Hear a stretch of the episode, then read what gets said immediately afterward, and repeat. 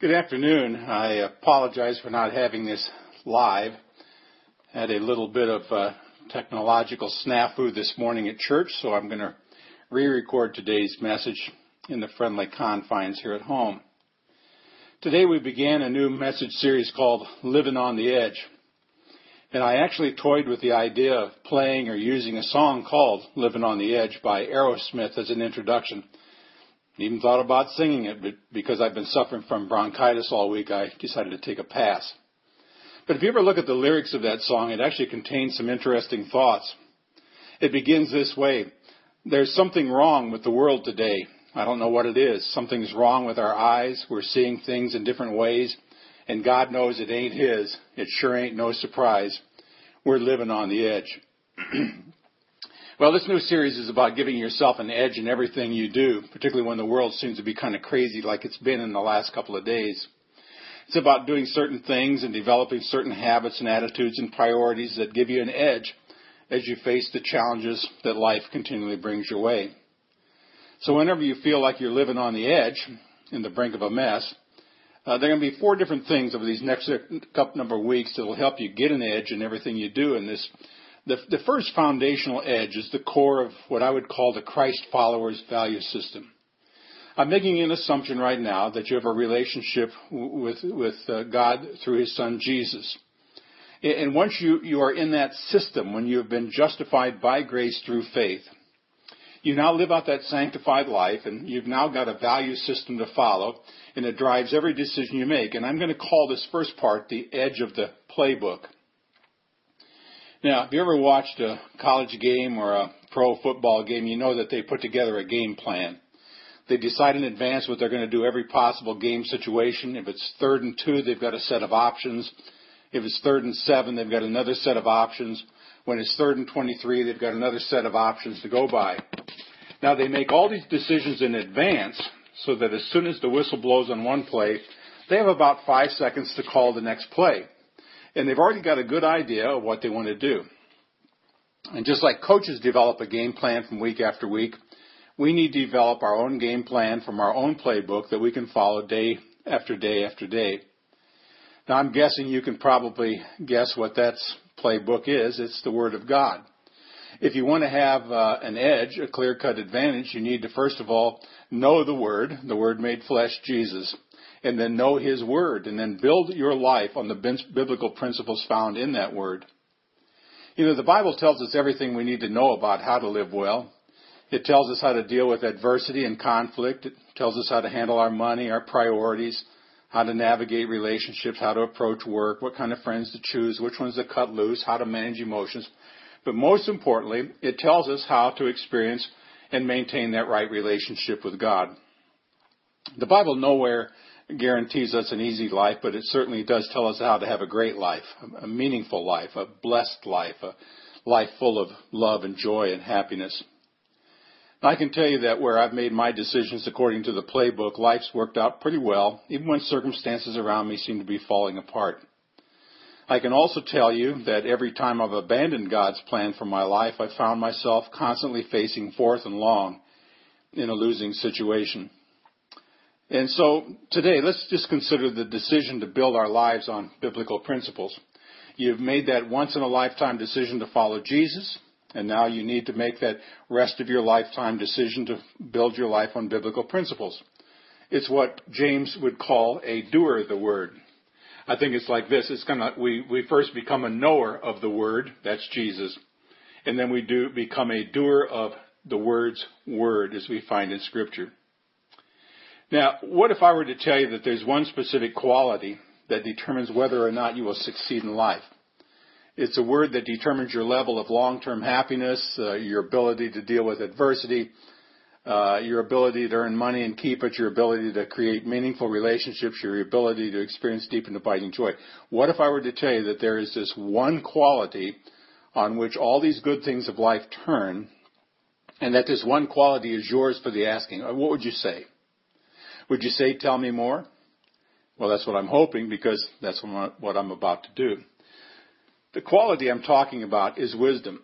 it's available to every believer who asks. In James chapter 1 verse 5 it says, if you need wisdom, ask our generous God and he'll give it to you. He'll not rebuke you for asking. The bottom line is that without wisdom, life simply doesn't work. If you don't have wisdom to make good decisions, you'll end up making one bad one after another. But it doesn't have to be that way. God wants to give you all the wisdom you need every step of the way through life. Today we're going to take a look at Proverbs chapter 8. It's sometimes referred to as the wisdom chapter. And the chapter begins with these words in verses 1 and 4. Listen as wisdom calls out, hear as understanding raises her voice. I call to you, to all of you, I raise my voice to all people. Well, with this little bit background in mind, let's start by asking what wisdom looks like. I mean, what it can do for you and where it comes from. Well, first of all, wisdom is easy to understand. It doesn't consist of uh, vague or mysterious riddles that nobody can cipher. I mean, biblical wisdom is down to earth and practical. Verse 9 of chapter 8 in Proverbs says, My words are plain to everyone with understanding, clear to those with knowledge. Now, my big surprise when I first began reading the Bible as a young young man back at uh, St. John's in Seward, Nebraska, was that it contained a whole lot more than just those Sunday school stories about whales and arks and giants and walls that came tumbling down. It spoke to me about things that mattered to me, even as I was a young kid. Talked to me, for example, about the attitude I needed to have toward my grandparents who raised me about how I should approach my schoolwork, how I should do my job, and how I should speak to others, and how I should choose my friends, and on and on. Now, understand he had told me that I wasn't always really good on the doing part yet. Now, it was never a matter of reading the Bible and feeling like everything was over my head. It was a matter of trying to keep up with all that the Word was telling me to do. That's because the Bible, even in the midst of all the stories and the parables and the history and the apocalyptic literature, is still street level practical and it's full of advice that's easy to understand. But like I said, obeying a bit harder. And second, wisdom looks a lot like common sense. In verse 14 of chapter 8, common sense and success belong to me. Insight and strength are mine. Now, I'm reading from the New Living Translation. It does say common sense. Now, other translations would say sound judgment or something like that. In other words, it just makes sense. I mean, biblical wisdom is good, solid, reasonable thinking. Now, sometimes we think we can get real spiritual and manufacture a kind of contrarian form of wisdom that flies in the face of common sense and sound judgment. But this kind of so-called wisdom rarely works out in our favor. Let me just give you an example. A year or so ago, a young man stopped me after a church service I was attending on a Saturday evening. He had heard that I was a pastor and he wanted to ask me a question. And what he basically asked and what he was telling me was this, that he and his fiancee were both unemployed, and yet they decided in spite of that, that God was telling them to get married. Now, everybody, it seems, advised against it. And I said, like who? And he actually pointed across the lobby at his own pastor and pointed out his parents and her parents and a few friends. Now, by every sound and sensible measure, it, it really wasn't a good idea, and I suggested it wasn't a good idea. But he got married anyway, and uh, today, living with his parents, instead of being unable to care for one person, he's unable to care for two, and they have a baby on the way, and we just continue to pray. But common sense and sound judgment would have said, don't make this decision, at least not yet. Wait until the time is right. But you know something? He, he didn't want to wait. He convinced himself that common sense is just another word for worldly wisdom, and that supernatural wisdom means that you can make impulsive decisions and God will bless them anyway. Well, he discovered a little too late that this is not the case. Biblical wisdom, on the other hand, is easy to understand, and when you hear it, it just sounds right. It makes good sense. Third, wisdom is grounded in goodness. Another way to say it is that wisdom is grounded in integrity. Wisdom never suggests that we cut corners or play fast and loose with facts or take advantage of other people, or that you gossip or backbite or criticize. Wisdom always moves you in the direction of integrity, excellence, and holiness. Verse 8 of chapter 8 of Proverbs My advice is wholesome. There is nothing devious or crooked in it. You see, friends, anytime you're thinking about doing something that isn't completely on the up and up, you can be sure that the voice you're hearing is not the voice of biblical wisdom. begin into the book of James, chapter 3, verse 17. But the wisdom from above is first of all pure. It's also peace loving, gentle at all times, and willing to yield to others. It is full of mercy and good deeds. It shows no favoritism and is always sincere. So what does wisdom look like? Well, it's easy to understand. It's sound and solid and based on common sense and is grounded in goodness and wholesomeness, integrity and sincerity. So that's what biblical wisdom looks like. But now let's ask, what can wisdom do for you? Again, Proverbs chapter 8, and I'd encourage you to read this chapter many times over. It tells us three things wisdom can do for you. First of all, wisdom helps you make better decisions. In verse 12, I, wisdom, live together with good judgment. I know where to discover knowledge and discernment. Now, have you ever known someone who made an off the wall decision based on a random verse of Scripture that really has nothing at all to do with their situation? Now, the fact is, you don't need random Bible verses to help make good decisions. The Bible is already full of advice on how to make decisions in every area of your life. How to invest, how to plan, how to prepare, how to follow through, and on and on and on. Reading through the Bible on a daily basis gives you a solid foundation for making good, godly decisions. But second of all, wisdom helps you develop financial stability. In verse 21, those who love me inherit wealth. I will fill their treasuries. Now, I don't want you to think I'm preaching some form of prosperity gospel here, and I want you to understand that wealth here is a relative term. It's defined differently in different cultures. I mean, what Solomon is talking about here is financial stability and financial security. That's where true wealth comes from. The Bible is very specific about what should be our financial priorities if you seek biblical wisdom in this matter and if you will put this wisdom into practice, you're going to experience stability in your life no matter what happens with an economy. And third, wisdom helps you experience a fuller, more meaningful life. Solomon said in verse 32, Listen to me, for all who follow my ways are joyful. And then, then in verse 35, For whoever finds me finds life and receives favor from the Lord. Solomon is saying that those who choose to live by wisdom receive a special blessing and a special anointing from God. They receive what we might call favor from the Lord. And that's because when you make your life decisions based on biblical principles, God is able to bless you in greater ways. Now, I've been saying all of this to, I guess, sell you on the idea of pursuing wisdom. I mean, I want you to know that wisdom is worth the price you pay to get it. Wisdom guides you through every situation of life. Without it, you're left to your own devices. But friends, if you have it, if you master it, it will give you the edge. Your decisions will be better. Your financial life will be more stable and secure, and you will truly experience the joy of God's favor. So, where do we get this wisdom? Where does wisdom come from? Well, I already hinted at the answer when I quoted from James 1:5. If you need wisdom, ask our generous God, and He will give it to you. He will not rebuke you for asking. The process of asking God for wisdom includes some specific steps, though, that you need to take.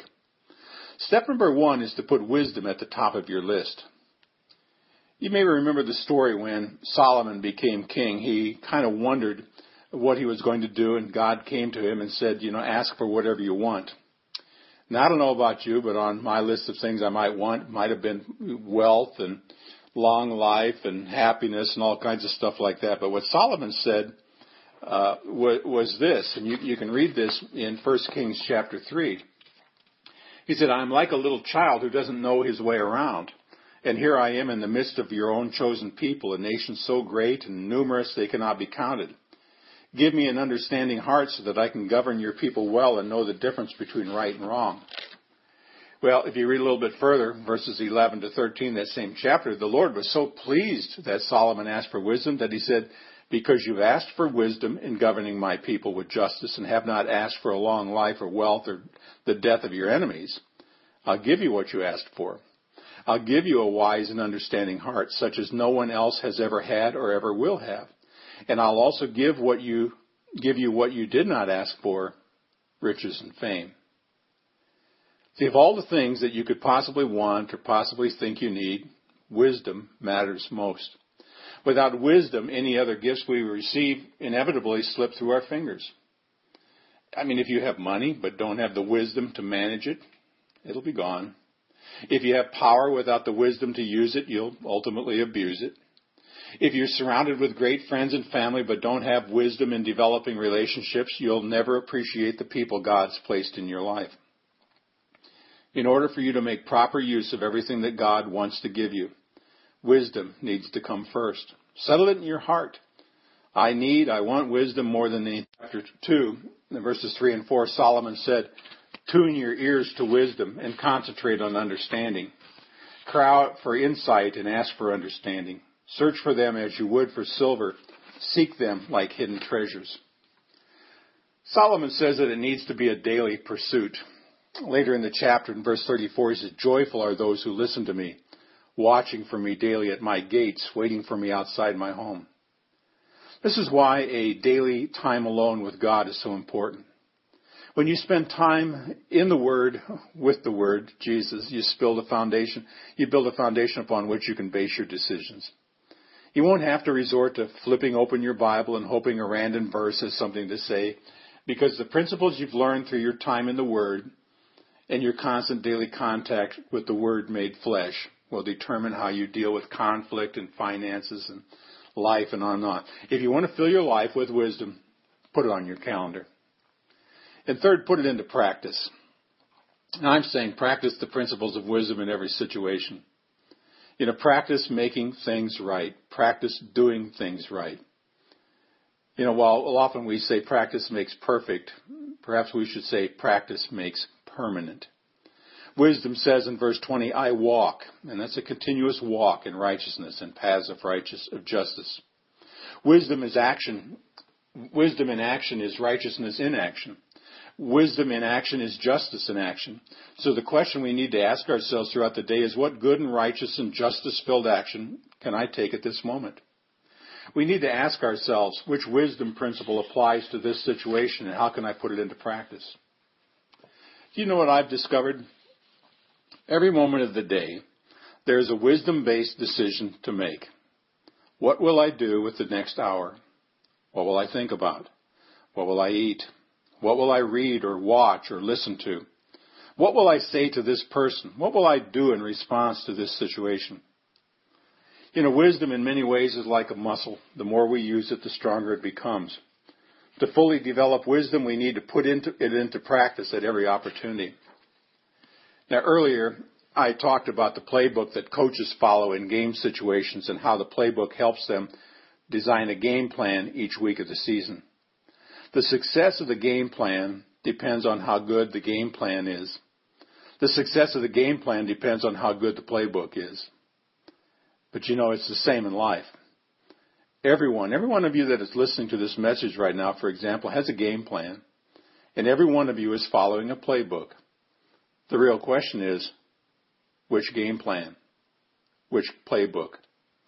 See, followers of Jesus have the ultimate playbook. It guarantees a successful game plan every time. And when you build your life on the principles of God's Word, not just once in a while, but over the long haul, your life is blessed beyond measure.